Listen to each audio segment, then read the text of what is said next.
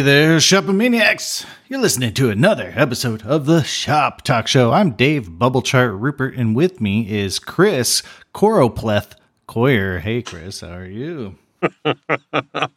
Fantastic. I was I was kind of hoping for pie chart, but you went with something a little more esoteric. It's fine. Well, I just, it had the C. It was for the uh, alliteration. I see. Yeah. I'm big on that too.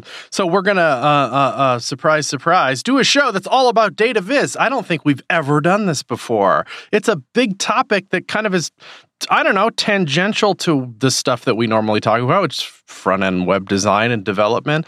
But but never have we dug into um, to to to data visualization specifically. And we have two kind of perfect guests to. I don't know that we can sprinkle questions at and tell us what they do and why it matters and why they care about. Guest number one Ben Clinkinbeard. Hey, Ben, how you doing? Hello. I feel like I'm on a game show. Did I get it right? It is Clinkinbeard? yeah, it's exactly a, it's exactly right. It's exactly how it's spelled. Beautiful. It's really not hard. Yeah, it feels dwarven. I quite like it. Uh, ben, w- what's up? What do you do? How are you? I'm good. I'm good. I am a independent uh, software consultant. Um, I've been writing software professionally for I guess, about 16 years now. Um, for the last about three and a half, I've been independent. So I just do direct consulting with various clients. And uh-huh. sort of through dumb luck, a lot of my uh, projects over the years have been around data visualization. So I sort of built up a lot of experience with it and decided to start teaching it. Yeah, that's great. Ben's, ben has, of course, learned D3JS in five days. We'll have a link to that in the, in the show notes. But that's pretty appealing, huh? Pretty quick turnaround on that course. yeah, in and out quick. Yep, it's a freebie too. So, I, but I imagine you have some other courseware stuff. Maybe we'll get into that pretty soon here. But we have another guest, uh, Elijah Meeks. Hey, Elijah. Hey guys, how you doing? Uh, uh, fantastic, and and also deep in this world of data viz, it seems like you're a senior data visualization engineer at everybody's favorite company, Netflix. Right. Yeah. I mean, uh, that's correct. That's correct. I like that you're a choropleth, that you're Chris Choropleth Coyer. I was hoping it would be chloropleth, which is a famous uh, misspelling for like uh, maps that have chlorophyll, I guess. I don't know. Um, I need to look up a chloro. Oh, so it's a it's one of those like it's like a colorized map. Is no, it's just that... a misspelling of choropleth. Like, oh, if you go C H L O R O P E th and just go search for that. You'll see a lot of chloropleth maps. oh, you will indeed. Yeah. Google fixes it for there you. There you go. So, yeah, I'm a senior data visualization engineer at Netflix. I uh, work in the science and analytics part of Netflix where we build um, big analytical applications. So, your your everyday dashboards, but also prototypes and and visualizations of algorithm performance, visualizations of flow through the site, visualizations of uh, of all sorts of fun stuff. Stuff. Yeah. yeah. that's interesting. I can't imagine Netflix having any useful data um, or any kind of scale to have a bunch of data. How do you even manage to dig up any data? Yeah, that's the real challenge is finding data at Netflix. Most of my job is just asking people questions yeah. and entering it into a spreadsheet, and then uh, and then uh, you yeah. know once a month I get to visualize it, which is kind of cool. How many bubbly waters did you drink today? You know, and then you write it down. And your job is standing by the refrigerator and marking everybody's uh, drink choice. No, of course we're kidding. I'm sure Netflix is absolutely swimming in data, and I imagine most of us imagine a job at Netflix is like looking at charts. That's what I think it looks like. I mean, there must you must have absolutely millions of them. You also are a, um, an author and r- have written about this subject of viz, data viz in a way. Yeah. Yeah, that's right. I've uh, I've just published the second edition of D3JS in Action, which is uh, Manning book. It's a traditional sort of technical uh, deep dive into D3 tries to also give you some best practices. The second edition also gives you a, a bit more about design and about um, oh, more yeah. modern coding. So like there's a there's a chapter on D3 plus React and stuff like that. Um, the first Oh, edition, yeah, the first edition was much more like use D3 for everything. Here's a chapter on building your own CMS and with D3, and like it was, you know, CMS really? Oh, that. well, I mean, you could, right? You could replace Close. jQuery with D3 and let it do all the enter and exit stuff, but with HTML instead of SVG. It's crazy. I, I don't know what I was thinking back then. So I got rid How of that. years in between were the books? Uh, two, I believe. Yeah, two. That's cool. And so yeah, it looks like you'd ES sixed it all too, and so it was kind of it was quite a two years there. A lot of stuff changed. Oh, right, that was the famous JavaScript fatigue year that apparently we are all still PTSD from, right? Where Mm, everybody's still worried that all of the that all of the the frameworks are going to go away or something, and everything's changing every month or or whatever, which was seemed like what it was and what was that 2016. Okay, so so both of you know D three quite well. It seems to be absolutely the big player in data viz and stuff. Why is that? What can maybe Ben take it first? What what is what the heck is D three and why is it such a big player in this world? Like, give us the intro here. D three. So yeah, so D3 uh, stands for data driven documents, and it sort of tries to take that approach when you use it in that you're really focused on transforming from like your raw data into markup for your document. Um, in terms of why it's popular, so I previ- in a previous life I was a Adobe Flex developer, and in like late 2011. Adobe Flex was essentially officially killed off. And so I had to move over to JavaScript world. Um, and at that time in 2012, D3 was sort of the only option uh, that I found that was, you know, sort of covered all the bases, wasn't just like, here's how you plop a, a bar chart on your page. Um, Adobe Flex had the best charts. I, I will go on They did have- saying that. they did have a good charting library. That's that's good. I had a friend who tried to convince me to quit my job at my company and like join his Flex uh, startup, basically Oh. like uh, like Flex only, all because it was like this is the future of of websites. I- And I won't ask you his name on the podcast, but let's talk afterwards because I probably knew that person. it wasn't yeah. that, it wasn't that big of a community. Yeah, no, it was it was very uh it, it was very compelling. Like if you I think the quintessential one was like mint.com, right, where you had your budget and you drilled into all your different uh, I guess money funnels. Yes, I I had very many projects that were like you know sort of like Mint. I was like, Just okay, Mint. I get it. Oh, I see. But so you found D3 to be the only kind of I guess mature alternative? Yeah, I mean, I you know I don't know, I, I don't remember the details of of how exhaustive my search was, but I know that in sort of setting out to find like, okay, how do I do data visualization in JavaScript? That was what I sort of landed on, and as I started reading it, you know, it, it made a lot of sense. I, I could see all the examples. Um, that's I think that's one of the reasons it has always been super popular. Is if is if you go to the D three site and go to the examples link, it, I mean, it's like walls and walls of examples and most of them you can even click through and get to the source and so i feel like that has made it pretty popular because somebody can go to the site and be like oh yeah that's basically what i want click through see the code and then start tinkering and that's sort of you know now they're hooked um, and just you know anytime you are not gonna stick to the basic charts i always worry that a library isn't gonna sort of meet my needs and so i would rather just build it from scratch from the get That's definitely one of the questions I have. Is I think of data viz as like the ver, oh, the chart, the charts, the basic charts.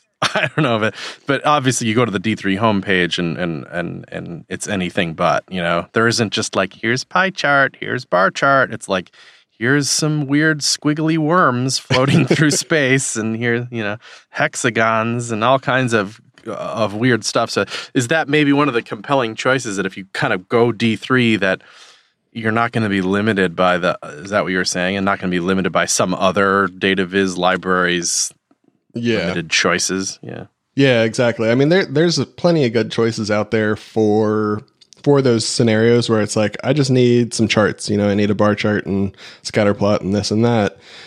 In those cases, I would absolutely not fault anybody for picking something off the shelf. But if you're sort of setting off on a longer term project and you know that it's going to be, you know, it's going to go beyond a cookie cutter bar chart, then it probably makes sense to invest up front rather than waiting till you, you know, get six months into the project, the designer sends something over and you're like, ooh, I don't know if we can do that. Uh, that's that's not a fun conversation to have.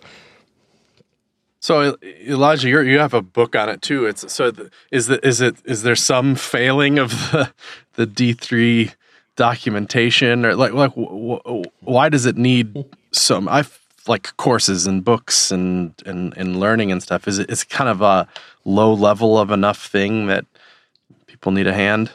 Well, yeah, I think that. Um, so, I mean, Bostock, who who wrote it, he referred to it as sort of like the data visualization kernel.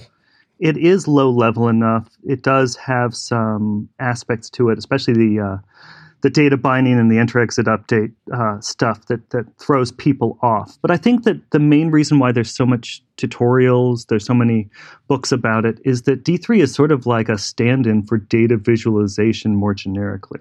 So it's not like you go to school and you really learn how to do data visualization. If you're lucky, you go to some school where there's where there's one CS course on it. And so when it comes to like if you're actually interested, if, if it's not just, hey, I need to put a bar chart in this by the end of the day, but you know, you start to think about, wow, visual communication, this is interesting. I read a book by Tufte. I want to actually think about this. The only place to really do that is um, is is in this conversation, this sort of ongoing conversation with all these practitioners. And while there are, you know, there's like P5 out there with processing, there's um, there's not much else out there where people are actually sort of pushing the boundaries and thinking about, hey, I've got this data, it's got these kind of attributes. Um, how could I, you know, bind those attributes to graphical elements. And so I think the reason why you see so much conversation and and education around D3, partly it is understanding, you know, the sort of mapping of Mike Bostock's brain and and figuring out this API which is expansive and and complicated.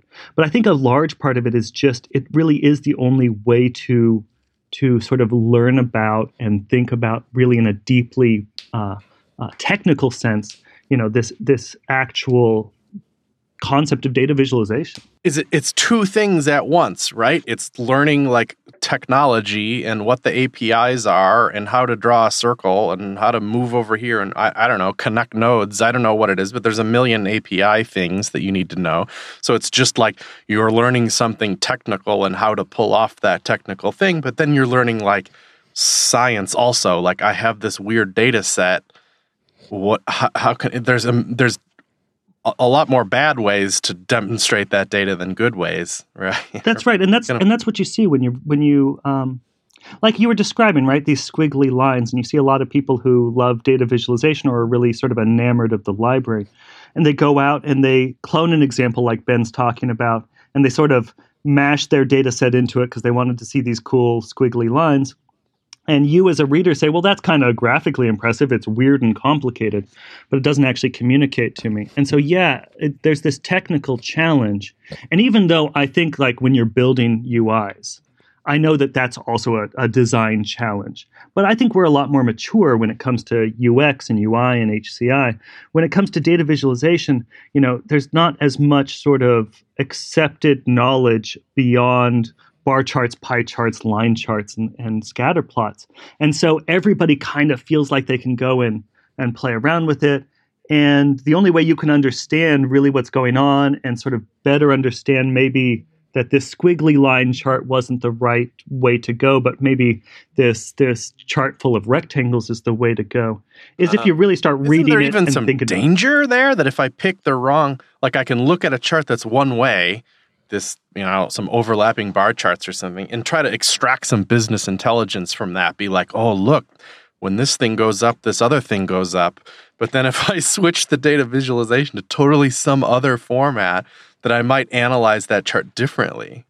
The same piece of data that makes me scared. Yeah, I mean, you know, to Elijah's point that people have trouble sort of going from basic chart to whatever this sort of fancy chart should be they also have a lot of trouble a lot of times picking between those basics, right? Like I've seen so many pie charts used where a pie chart was not the right choice. You know, it's unless you're trying to show sort of the proportion of items in a set to one another, then a pie chart probably isn't the right the right thing, right? But you'll see pie charts all the time that have nothing to do with that. And so there definitely is that sort of double sided challenge of learning sort of what I always think of as like the art and science of, of data visualization or, or more of the academic side of visualization. And then there is, okay, how do I use D3JS? And so those are sort of the two sides of the coin, I feel like, in Yeah. in learning it. Yeah, it's so it's it's fascinating. So are they are they do you find that they're generally taught together? Is it like the responsible thing to do to teach them together? Uh, I I do not find that they are taught together, um, which I don't I don't think is necessarily a bad thing because you're always going to have people that you know already know one of them and they just need the other thing. Um, but there probably should be a little more, um, you know, sort of coaxing people towards that academic side from these other more more technical materials. Doesn't always have to be so technical, right? Just just last night, I I had a data visualization challenge with my wife where we have a um, we wanted the concept of a swear jar for we have a you know a baby that's starting to learn what we say, so we have to start watching our mouths at home when we're taking care of the baby.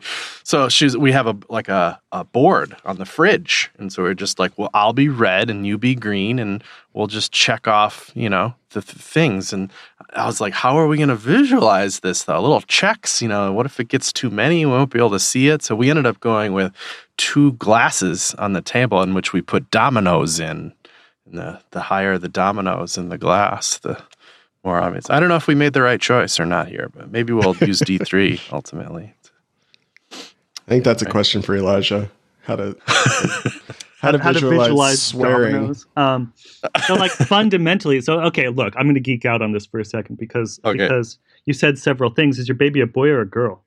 A girl, Ruby. A girl. Okay, well then you're good with the red green because um, almost no women have red green colorblind. So it could have been that Oh. like if it was a boy, there was a reasonable chance that that boy would look up at the fridge and be like, "Oh look, gray is beating gray." Um, or not really gray, but like a brownish, yellowish kind of thing, right? Um, the other side of it is when you say like dominoes and you want to have the dominoes stack on each other in a jar. Well, there are methods. There are methods that use sort of like force and collision to stack things so that you can see magnitude based on stacks. So, like the fundamentally, what's called a beeswarm plot is basically your uh, is or anything like that. Any of these sort of bubble plots is basically your dominoes in a jar. So you're on your way. You just have to replace the individual circles with some kind of like, um, you know, icon of a domino piece. Yeah. Is it an individual domino? Is that like You're, you're also going to need one of those fridges. Yeah, they don't they don't stack in the glass very well. It's tricky. We almost should have used marble. Yeah, or but the circles don't stack in these charts very well either, and so there's a bit of a Mhm. visual occlusion in those charts too. That people. What I'm worried about is that it's going to be like 43 to 47, and it's not going to be very clear. You well, know, see, so but, we need but a here's the point. Here's the point of using a chart like that where it's actually perfectly acceptable. Because if it's 43 to 47, then you're roughly the same. And it's not like you're going to win or lose by one. Like according to the baby, like if your actual goal is to decrease the amount of swearing, then that's fundamentally you're swearing the same amount. Now, if your goal is to beat your wife, is to is to win in this competition, and you can win by just one point, then yeah, you're going to need a more accurate uh, uh, data visualization. But what I'm trying to do by sort of getting real pedantic with it is to point out that like what we're talking about here is isn't a a solution. It's not like you can go into these charts and look at these charts and say, well, which one, and run perf tests on it and say, which one's faster? Okay, I'm taking the bar chart. It, in fact, it mm. depends on your audience, it depends on your goals. And the only way you can really make that decision is if you understand the data set, understand what's available for mapping variables to visual elements, and also understand how that's going to be read and, you know, who's going to interpret that with your with your audience. This episode of Shop Talk Show is brought to you in part by Full Story. Full Story is uh, session replay software that makes finding and fixing bugs a cinch. So uh, uh, no need to like have a customer reproduce them or shoot their own video or something kind of sort of awkward like that. Even though those can be super useful for finding bugs, this is how it works with Full Story. You install it on your website. It's incredibly easy to install, uh, and it start. It's kind of like a DVR for for your website in a way. You're like literally can watch session replay of it, and it's not video. It's like a recording of the DOM. You're literally watching exactly what's happening happening uh, on your user's site. So let's say a bug happens, you're notified of the bug, you watch it, and then you're you know you're literally seeing exactly their environment and what's going on, and you can pop up in the console and see what error was triggered or what the heck happened to them, what they saw as a user of your website. It couldn't possibly be a better situation for like seeing through your customer's eyes, seeing exactly what's wrong, so you can fix it. Uh, uh, there's a story here from Dan D, the, uh, uh, the ThredUp VP of engineering, who said they used FullStory, super quickly found a bug that's been stumping his team for a week. Oh my God, I've been there. I know. I know what it's like, Dan. Who said, you know, they hadn't even thought to use FullStory, but they, you know, used a trial of FullStory, got it integrated, figured out exactly what was wrong, fixed it. So pretty cool. So you can get a 30 day free trial of FullStory, no credit card required. Go to FullStory.com dot com slash shop talk. Check it out. Very cool. Yeah, this like I, I've been thinking like you know if I had a spreadsheet with 30 rows of data, I could almost screenshot that in my brain and be like, I got it. I, it's figured out. But you know, if it gets to 60, 100, maybe I could still kind of give somebody a gist of what's in that data set. But now if you're on the, like the the Netflix scale, millions, uh, hundreds of millions. Um, that now it's like a huge issue, right? Like you have, uh, there's no way to like sit down at a spreadsheet and look at all this stuff. So you need to introduce that like visual element, right? The the kind of visual conveyance. I guess my question is how we're kind of getting into it, but how what are what are the ways you kind of vet the data? Is it is it looking at uh, what data goes in and you kind of have an idea of what chart you should match that up with? How do you kind of, I guess, match data to charts? Um, I'll I'll defer most of this to Elijah, but I'll I'll just preface it by saying you definitely spend a decent amount of your time dealing with just the data and either sort of massaging it from one shape to another uh, you know, maybe your back end, maybe you don't have control over the back end and you need to sort of manipulate it a little bit before you send it along to visualize. Um, or, you know, maybe the data is just sort of dirty and you need to go through and clean up bad fields and things like that. So, I mean, there's, there's a whole host of things that happen before you get to like, okay, now let's make a, a, a chart that conveys useful information. Mm, I didn't even think about that, but yeah, that's, I, I can imagine that's a whole it almost feels like a different skill set you know but it's but it's not because it's all related i guess so there's I mean, a lot. I'm, I'm, you got a course. Elijah's got a book. I've you know met a kid the other day on a on a bus that was like, I'm into computers. I'm taking a class at university that's all D three. I'm really getting into it. And I was like, oh man, you know the universities teach this stuff. There's a lot. There's like a lot of education around this. It seems like like like at at a glance, like it's a topic that classes pick and so it seems like there's as much of this as there is front end development or you know it's like it seems so, so Chris, seems wild i want to turn this yeah. around on you then okay? Yeah. Um, okay. how many podcast episodes have you had? 309 this will be. 309 yeah. right. So why do you think it is that this has been such a blind spot for you then like I mean, data visualization is there. It's it's super powerful. We have a we have a bunch of people who, you know, I mean, it it there's it's it's an expensive skill, right? And yet, like I notice with front end developers that they kind of look at data visualization and they're kind of like, okay, like I need a technical solution here. I'm spending most of the, my my brain power on figuring out how to how to rewrite my build process for the 14th time or you know how to whatever in in Vue right. or React um, and then they kind of come over to data visualization and say, "Now this is easy. Just give me just give me the chart. Just give me the bar chart. Just tell me which one I'm supposed to use." Instead of it yeah. being this sort of field of innovation. I mean, one of the things that like I've asked you this question now I'm going to just keep talking. But no, but it's it. but it's something that really has it's something that I can't answer because I'm too deeply in like this weird sub community of data visualization. But I haven't understood why D3 is the only like serious library out there dealing with it. Why there's not like this fervent kind of argument and debate like we see in the rest of the JavaScript community. And also innovation um, in in data visualization techniques and all these kind of things like we see with well, you know, like I said, throughout the JavaScript community. To me, that's really surprising given, you know, no pun intended, the visibility of data visualization in front end development. Yeah. Well, that, that's a can of worms. It seems like. I, bet there's accessibility people out there that kind of feel the same way. Well, why is this?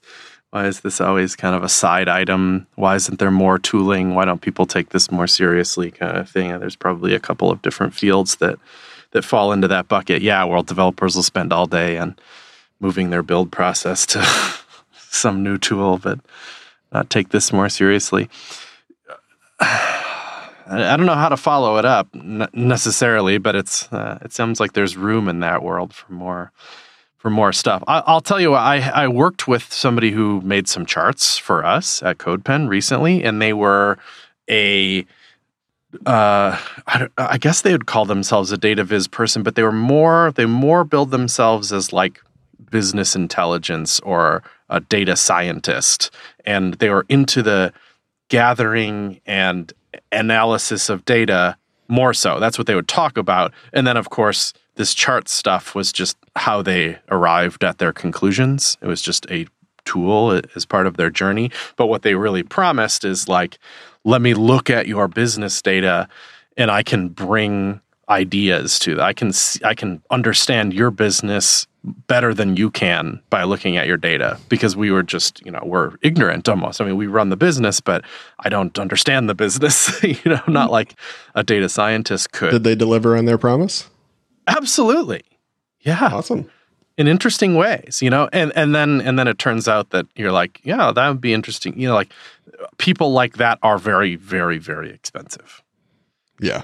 Uh, so interesting you know if there's anybody out there listening that's trying to pick a career if you can uh, if you can make that promise to businesses and deliver that promise you're a valuable human being yeah i mean you can you can be super expensive but if you give a business an insight that you know saves them 300 grand a year and whatever they're yeah. they're happy to pay you handsomely right you can you can flip some switches here and there that do it. Oh, and then and then once the flips are switched, you you can deliver ongoing value mm-hmm. through. I don't know if this is the answer, but we can test it, and then and because we are collecting the data and can look at the data in these very useful ways, that we can run an experiment, and if the experiment, you know, we'll know the we'll know very accurately the results of that experiment. Is that is that experimentation stuff is part of this world, isn't it? Yeah, I would think so. I mean, I I I think it still sort of goes back to being that two sided thing where I feel like the person that you're talking about, um, you know, they're, it sounds like they're very, very strong on that analytical side of, you know, understanding the data and relationships, and probably they have a lot of statistical knowledge and things like that. And then there's the building of the visualization. And if you can do both of those things, great, but you could also specialize in either either or um, on on that thing. I think, and you know that's that's how you become in demand. I guess I was going to say before, uh, you know, for for as much um, sort of lack of people doing this and, and knowledge of this, I sure see D three listed on job postings like super often, and have personally gotten two or three different projects specifically because they were looking for somebody with D3 experience. And you know cool. that gave me a leg up. So it's it's definitely something that I think companies and places are starting to realize is something that they need. And there's not a whole lot of supply yet. So so I guess do I to to be a D3ist um, a D3 guy or girl, uh, do I need to be a data scientist first, or do I need to be a JavaScript developer first? Uh, to be a D3 person, you need to be a JavaScript person first. Basically, if you know HTML, CSS, and JavaScript, and maybe a little bit of SVG, then you're you have everything that you need to start learning D3 itself. Okay, and then once I and then uh, we haven't really talked about like the D3 API. I feel like every time I get into it, it's like um, okay, cool. I'll just make my data kind of look like this, and then the chart will take over. Is that sort of the same? I, I mean, or do you? You kind of mentioned like you spend a lot of time making your data the the right format. Is that right? I mean, you certainly can. It, it, it just all depends on the situation. You know, if you're dealing with um, like a bunch of survey data, survey response data, you may have a lot of cleanup to do. If you know you had uh, like open entry fields where people could just type and things like that, or if you know maybe the form validation was screwed up and so some people didn't select as many things in one section or whatever the case may be, you could have data that needs a lot of that cleanup, but at the same time you could also have you know very simple data and it's you're fine and you don't need to really do that step. I think that's just going to vary from project to project, organization to organization, and you know it, it's hard to predict if you're going to need that or not. So we, I talked a little bit about one of the reasons you might be valuable and use this skill set is like the you know understanding your business and business intelligence stuff. But there's plenty of other worlds in which data viz resides, right? It, sometimes I think of it in relationship to journalism, in that there's people trying to you know a journalist's job to help the public understand something, uh, so they do it through data visualization in whatever medium they're in. Do you find that to be kind of big business or side thing, or do you do, have you ever taken on journalism side projects? Um, I I have not personally, but I've I've worked with people who sort of work in that space and have worked in that space. Um, I mean, data journalism is is definitely sort of one of those new jobs. I feel like that didn't exist really even ten years ago and is really starting to to catch on. You know, uh, probably everybody has seen the New York Times graphics. They have amazing visualizations. Uh, Mike Bostock, the creator of D3, used to work there. They have a bunch of other really really great people. Um, I mean, 538. You know, they're basically a data journalism company. That's essentially what they do. Um, so it's definitely an area that is uh, really exploding. I feel like. And to add to that, Ben's talking about sort of these news organizations that have their own internal graphics editors who are who are, you know, mm-hmm. D3 programmers or are working directly with people who are who are programming. And they're actually doing a lot of this like really custom D3 like you would see on um, on blocks or or you know in in sort of uh, the examples I'm sure that Ben has in his in his uh, workshops and that I've got in my book.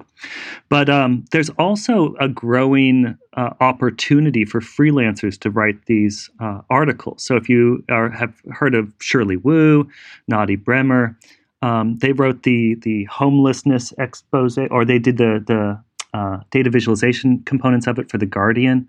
Um, Shirley did this great uh, data visualization essay about Hamilton that was published on Pudding. And so if you go look at Pudding, it's got a bunch of these kinds of essays.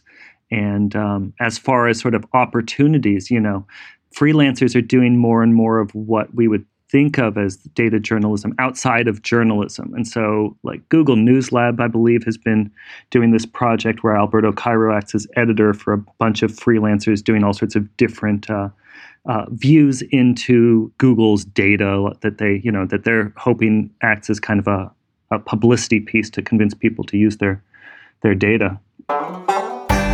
This episode of Shop Talk Show is brought to you by Pork Bun, where you can get website domain names for your business or personal brand with the lowest prices and amazing free services. So here's one they sell. This is about the best deal you can get on a domain name. Dot design literally like so not com or net or the normal ones you know there's lots of tlds these days top level domains. Design is one of them and lots of people use them. You know there's facebook dot design uber dot design npr dot design so many of them airbnb dot design. Uh, uh, you can get one for literally free, so that's a pretty good deal. And it's not just like free just for the thing and they hook you into it. You get the email address, you get an SSL certificate, you get the whole nine yards for free. Go to porkbun.com, use the coupon code SHOPTALK and check out to get your free .dot .design domain name. It's just so cool. You know, for there's the uh, there really is a problem with not that many great dot coms left. If you really need a dot com, you got to go weird with it and uh, and whatnot. But it's so great that there's so many of these TLDs that have opened up, so this land grab crap is over. Dot design is a great one. I'm a big fan of of having one. Uh, uh, uh CodePen.io, for example. Forget the dot com. You know, get a cool TLD. Google doesn't care. You know, I don't know. I just think it's great. Go to porkbun.com, get a absolutely free dot design one by using coupon code ShopTalk at checkout. Fantastic. I, I wonder if we could look at the API a little bit. I mean, we, I'm sure there's way more than we can talk about easier, but f- f- from a couple's perspectives, one of them is that I think Ben mentioned that that D3 is uh, perhaps easier to learn than you might think it is. And one is we we talked about jQuery a little bit. Yeah. Just it came up passingly. Is it there are some similarities there in a bit? It's kind of like select something, do something. Is yeah, there some of that going it, on? It is, and I think that I think that you know it, these group when D three was really growing up, it was it was in that period, right? It's like a boil the ocean kind of library that Mike split up in V four, but it is this select some things, bind some data to those things and do some things to it and then come back to that selection and maybe you update it and animate it.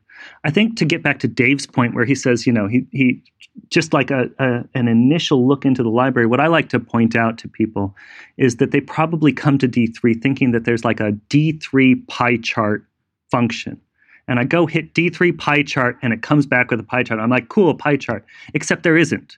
D3 has a pie function which takes an array of data and it formats that array of data with drawing instructions that you then have to pass to a D3 arc shape function which allows you to draw those arcs and you're like wait a minute what the, what's going on here right because it's and like if you want to adjust the color you're going to have to pass that to some color scale function and everything's sort of sectioned off into these into these small atomic functions so that there isn't this you know, D3 dot give me a chart with a legend, and it comes back with a chart and a legend. And the reason for that is because if you look at charts, um, they can be decomposed into elements that allow you to build other kinds of charts. So if you think of like a classic bar chart, right? There's a there's four rectangles. This is so great to do on a podcast. There's four yeah. rectangles.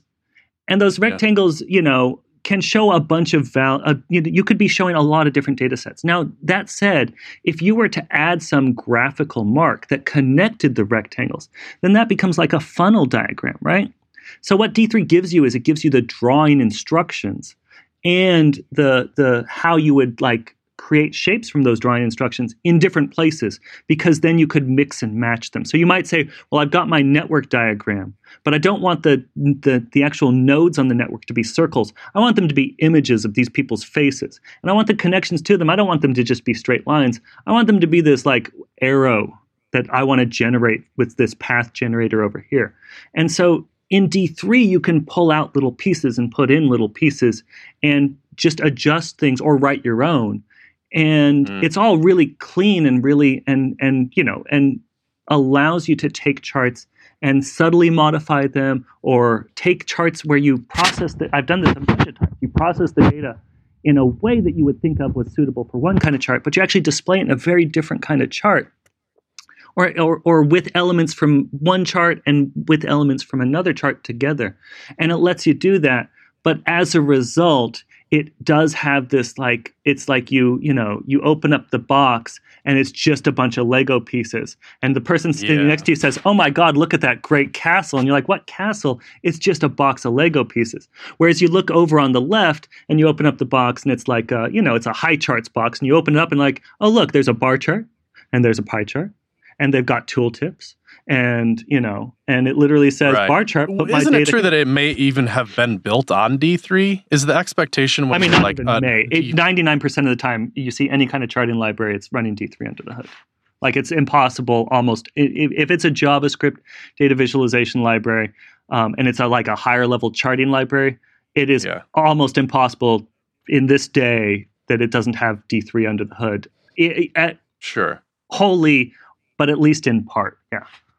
This is starting to make a lot more sense. So D3 is kind of uh, web standards. People like to use the word primitives. These are kind of primitives in here, like for different kinds of like draw this. Maybe even the expectation is when you're using it that you're abs- you're building an abstraction on top of D3. So so D3 has D3 has this uh, different kinds of functions in it. There's the select functions, which is the enter exit update functions. And I don't use that because what we use is we use React internally, and uh, React creates all of the elements. But there's other functions in the sort of D3 ecosystem. Um, there are generators for creating the drawing instructions for shapes. There are layouts for taking an array of data and positioning that data or otherwise decorating that data with drawing instructions. And then there are actual sort of uh, a wide variety of other sort of helper functions like scales and axes and things like that, which either can can create like these interpolation ranges that you can then you know place uh, points in scaled positions, or they actually do. Um, you can actually call a DOM element with them, and it will literally uh, uh, add the necessary graphical elements to that DOM element to create like an axis or a brushable region or something like that. So D3, you know, it's, it's it covers a lot of ground, and I think one of the real challenges nowadays is that um, is that you, you you're not even necessarily going to use all of that in a modern uh, JavaScript application. Well, w- one good thing to take away from that is that you don't you don't need to if you're necessary. There's some like DOM, direct DOM touching stuff in D3. It looks like, and it looks like you that's kind of optional, and that at D3 will happily live in your React environment as well. So good to know there. I think we've had React or Netflix folks on before talking about React stuff. Netflix seems like pretty deeply into React land, which is cool. Uh, ben, you, you literally kind of had an idea. This this D three is not hard to. What, what is it about D three you think is is up in your mind as far as like this isn't as hard as you think it is? Um, so it's some of the stuff that Elijah sort of touched on. I feel like the the API for D three is uh, is very flat, right? So if you're in an editor that has auto completion and you do D three dot, you're going to get a super long list um, mm. And if you go to like the API docs, you're going to see a super long list. And so it can be sort of intimidating from a first look. Um, but if you sort of get your head around selections and scales, which are these sort of two core concepts, everything else just sort of becomes a matter of learning the API, right? And not like, oh my gosh, how do I do this? Um, it does seem intimidating. Axes, brushes, chords, dispatches, easings, fetches, forces. like, I don't know well, any of that stuff. Let's not get ahead of ourselves. So okay. let's start. Let's start with selections because uh, somebody drew the the comparison earlier of uh, jQuery and D3 selections are very much like jQuery where you you know specify what you want to select. So yeah, it's query in jQuery you do yeah, right. And so in jQuery, you do dollar sign and then your selector or whatever. In native in the browser, you have query selector and query selector all.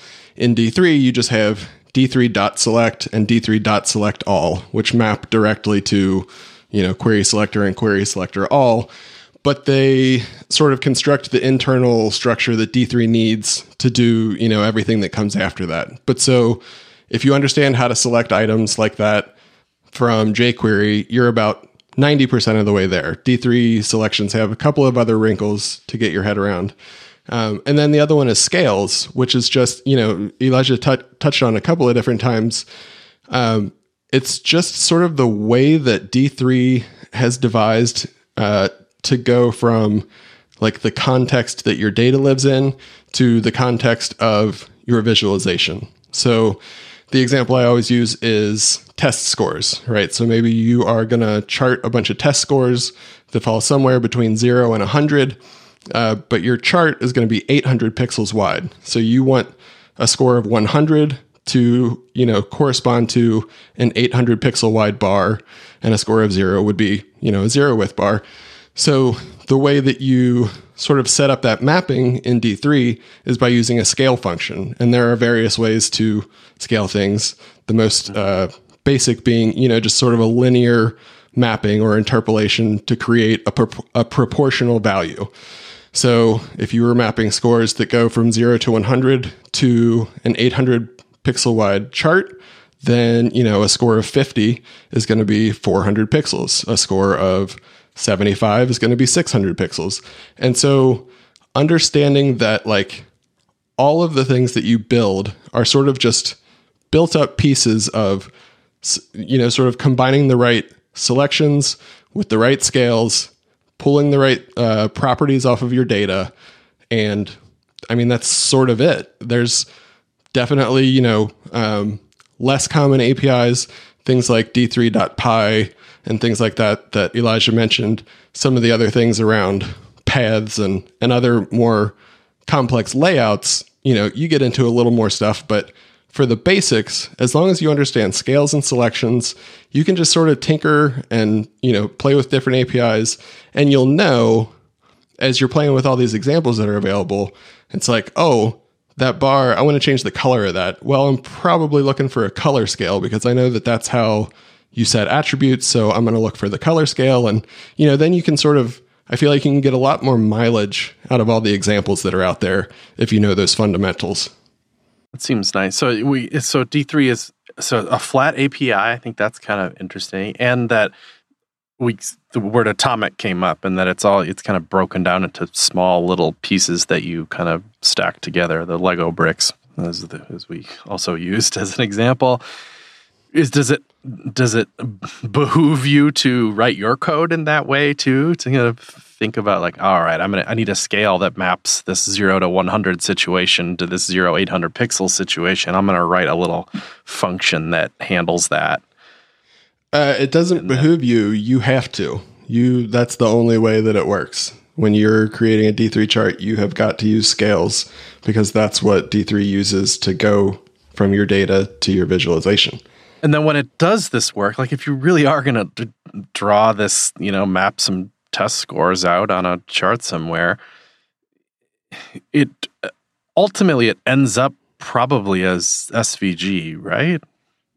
Do you have to tell Typically. it I want a rect in SVG, or does it just kind of like be like, oh, I see, they need a rect? You're laughing, but right. literally you have to tell it you need a rec. you're laughing like you're like, of course you yeah. don't have to actually tell it you need a rec. But that is, and I mean that's the challenge. Well, then right? do Somebody, I have to make an SVG in the DOM that has all the recs ready to go, and then I select those recs and tell it how wide to be, or will it put the rect in the DOM for me? No, it does. It does data binding, so it does the same thing that any sort of like, uh, uh, you know, DOM creation kind of library will do, where you pass an array of items to a selection and you tell it when there's more data than items, create a bunch of rects. When there's less data, when there's fewer data points than items, oh.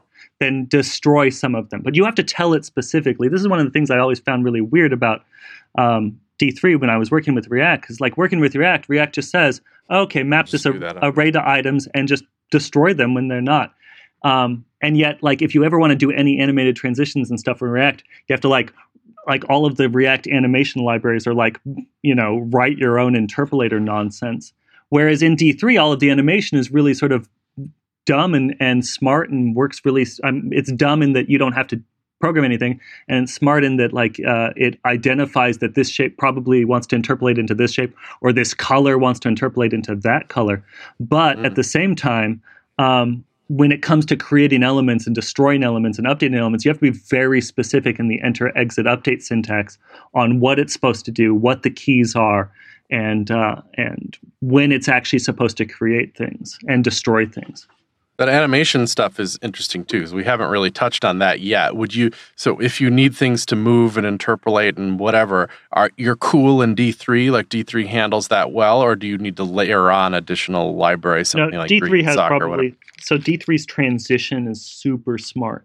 And it's smart yeah. enough to recognize when you pass it an SVG path string that it's going to interpolate that path string as best it can. Um, it's mm-hmm. smart enough that if it's a number, it interpolates that number. It's got a lot of different easing and stuff like that. And um, and it's just you know it's it's super straightforward. In fact, so I wrote a charting library called Semiotic that uses D3 and and is a React based charting library. We use it here internally at Netflix and uh, and it's open source. And um, I have experimented with all of the different React animation, like virtual DOM animation things, and none of them are as performant as D3's. I'm going to reach into the DOM and just update this stuff transition. And so, still under the hood, it uses um, D3 transition to to manually like grab the node, the, the actual graphical nodes, and and um, animate them because everything that I found, all of the React Move and all of that stuff, they work fine for like 12 or 20 or 50 elements. But as soon as you get into a lot of elements, which is, you know, it's just going to happen in some of the use cases for data visualization. They get really slow and chunky, and it just looks and it just looks uh, cheap. Yeah, you get a lot of really nice animation for free with D3. Um, if you were it, like adding animation is generally just a matter of adding a call to dot transition on the code that's already sort of there to update the visualization. So if you had mm-hmm. like a scatter plot that, you know, uh, you were allowed to switch between subjects or whatever. And when you go from math to science, it goes from one set of bubbles to another. Well, by default, it's just going to go from one set of bubbles to another, you know, immediately switch. But if you just add dot transition and nothing else, D3 will interpolate that change over a, a, default duration for you. And then, of course, you can specify duration and easing and all these things if you want to. But by default, you just add that. And then when you switch subjects, all your chart or all your bubbles on your chart just like smoothly animate to their new position. And that's it. And you're done. Hmm. So you do get a lot yeah, for free. nice API for that. Yeah, it's it's really nice. Hooks you up.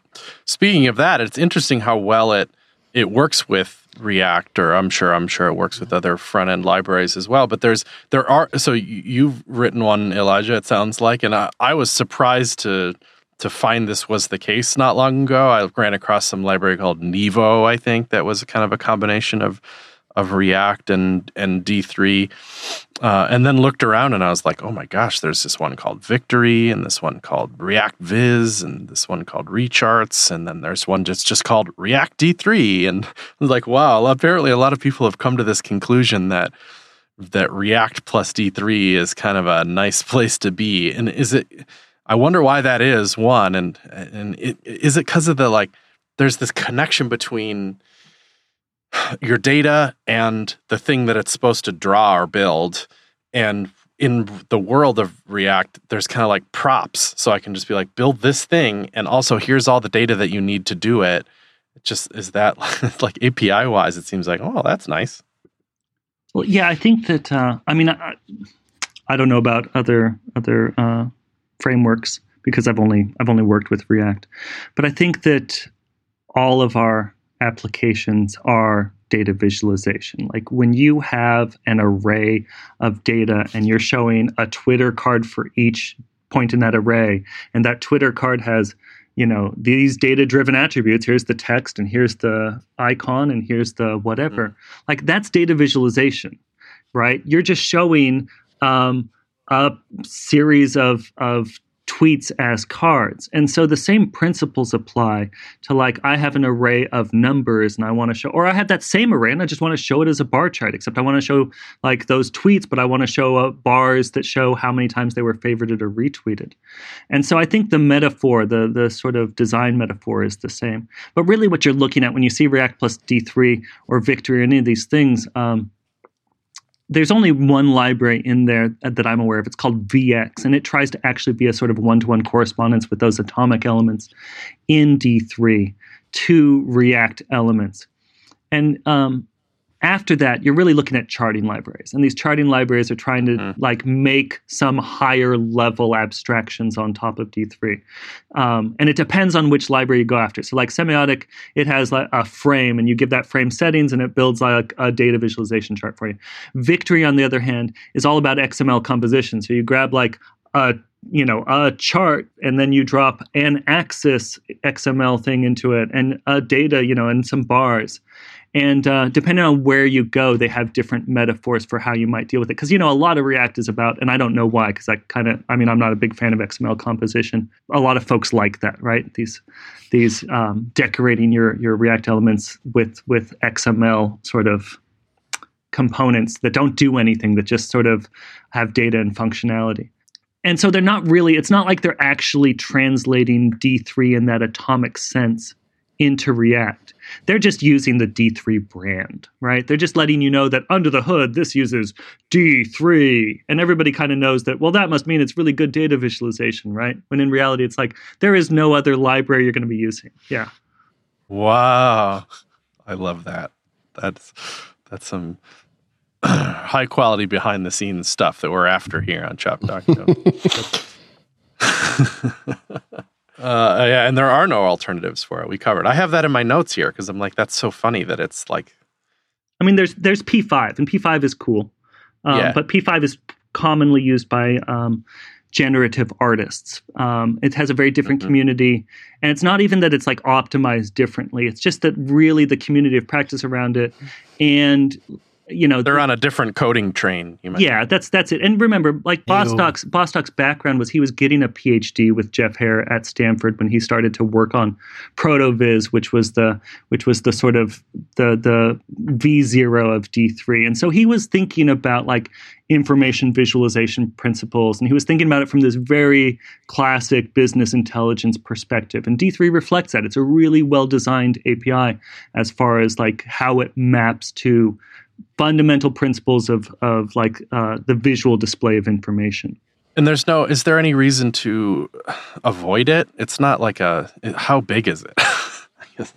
Well, it's a good so way to put. V4 they split it all into a bunch of little pieces. That's why it's flattened too. It didn't used to be flattened in Oh. V3. It's tree um, It, it is tree shakeable and it is and it's no it's it's like a lot of small pieces.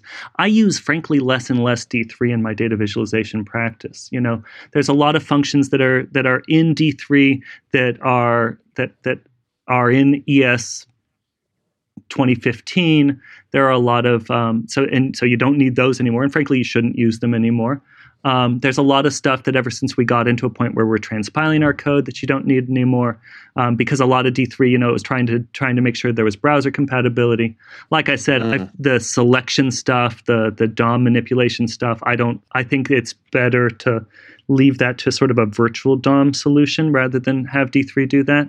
Um, and even some of the drawing stuff, some of the layout stuff, some of the scales are are kind of um, redundant, and not even necessarily that they're that they're um, too big, but just that you know they're not really doing that much. Like they're you know some of these scales are just mapping ordinal positions to values, and you're like, well, why wouldn't you just use a hash for that? I think that one of the challenges I've seen with sort of D3 in the larger JavaScript community is I feel like a lot of D3 developers have stayed D3 developers and they haven't become sort of JavaScript developers. Like I run the D3JS Slack, and um, and there are people who are saying, "What is this arrow function doing in this code over here?" And you're like, "Come on, man, it's 2018. Like Yeah. it's an arrow function from ES 2015. We, we that's it's okay." And you know, I think I, I'm not sure. Like, I've, I didn't get into jQuery, but I've heard this about like jQuery developers that jQuery developers sort of became jQuery developers, and they didn't really follow. Like, they didn't really pay attention to JavaScript. Well, it'll probably be true of everything. I mean, I, I would say That's it's, right. it's it's even more true of React right now that you learn that, and then that's who you are. Yeah, yeah. I mean, and that definitely organizes my thoughts, right? I sit here and think of JSX and and React sort of Yeah. components as being as being everybody knows these. Let me just you know talk to you about the the life cycle of a React component, right?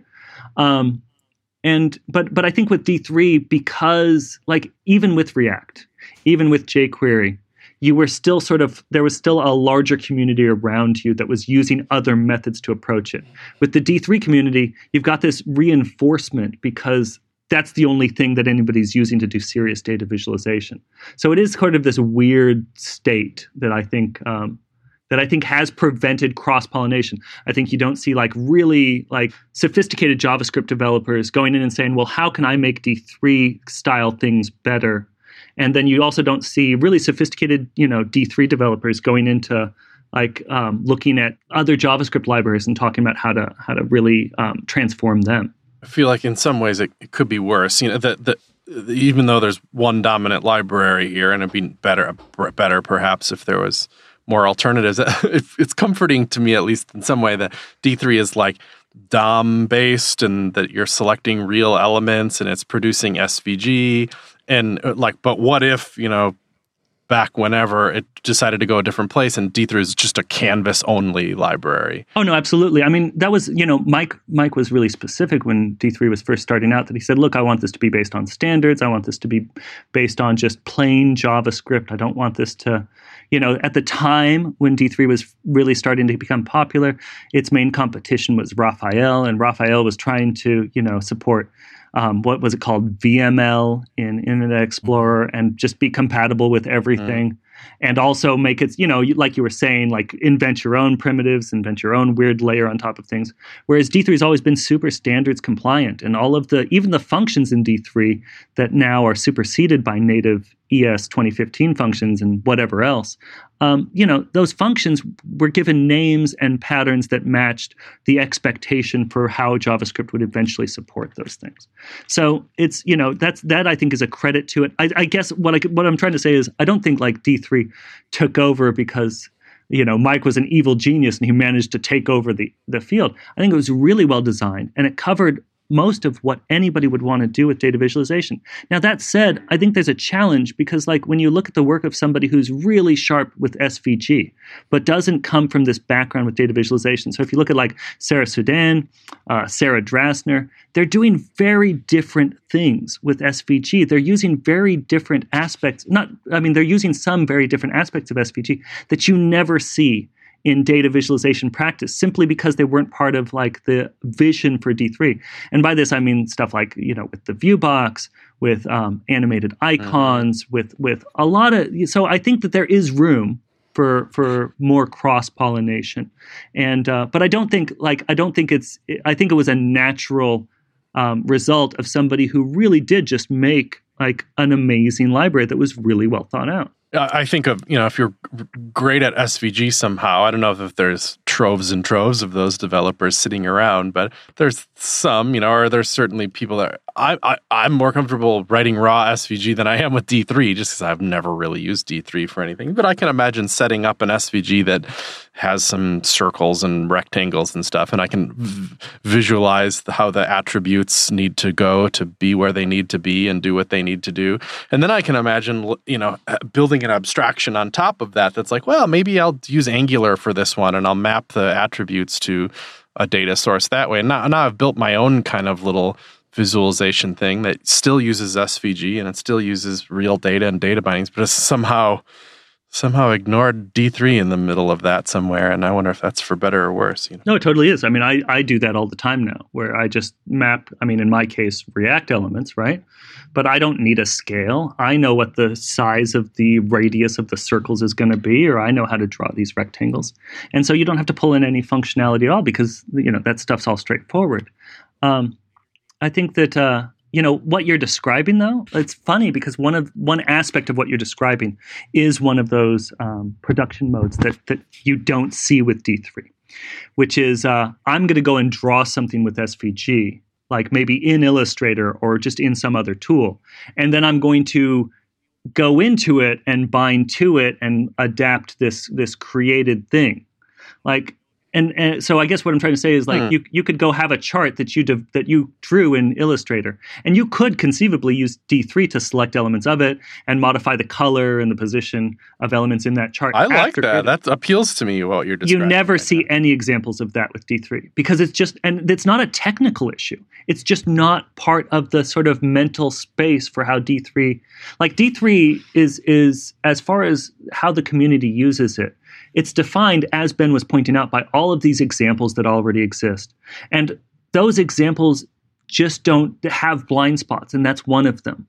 Like people have done it as a proof of concept. I've shown it off.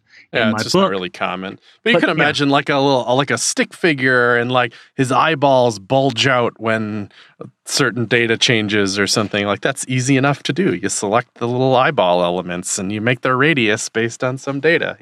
That's right. And and and simple things like that, you know, could lead to larger, more sophisticated methods. And unfortunately, because nobody's actually using that approach, we have no idea. Like all you can come up with is toy examples because nobody's used that approach.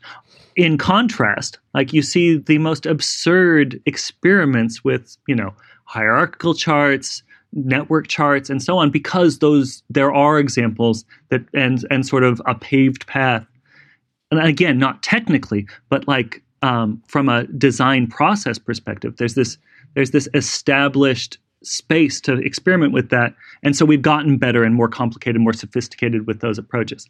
Um, and that's you know it's it's surprising to me.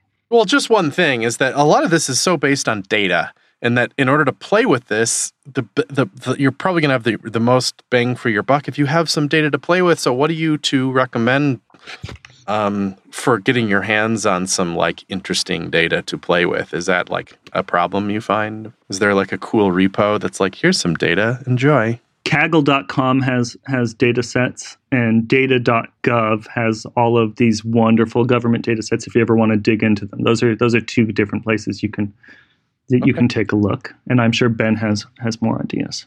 Yeah, I was gonna say the Star Wars API is always a, a popular source. I don't I don't know how suitable it is for DataViz because it's pretty small, but um, and then I was trying to find it. I can't find the link. There's there's a site out there. Maybe some one of you you guys knows that allows you to sort of specify all the different fields you want, and then you can say I want 500 objects that have these fields, and it'll just generate this randomized data for you.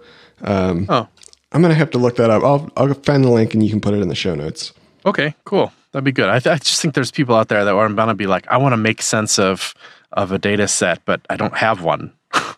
Yeah, you know, maybe they- actually another another good place I thought of is on the D3 examples uh, on the D3 site. When you click through to the examples, they're on this a site called Blocks, which I don't think we really talked about, but Blocks is essentially a site for D3 examples that are backed by GitHub gists. So you'll see like the output of the vi- the visualization. I bet a lot of people have page. landed on one at some point in their life. Yeah. Yeah. So you can, and a lot of those have data sets sort of statically right in there. They'll have like a data.csv that is part of the gist. And so you can grab things from there too. All right, cool. Mr. Dave.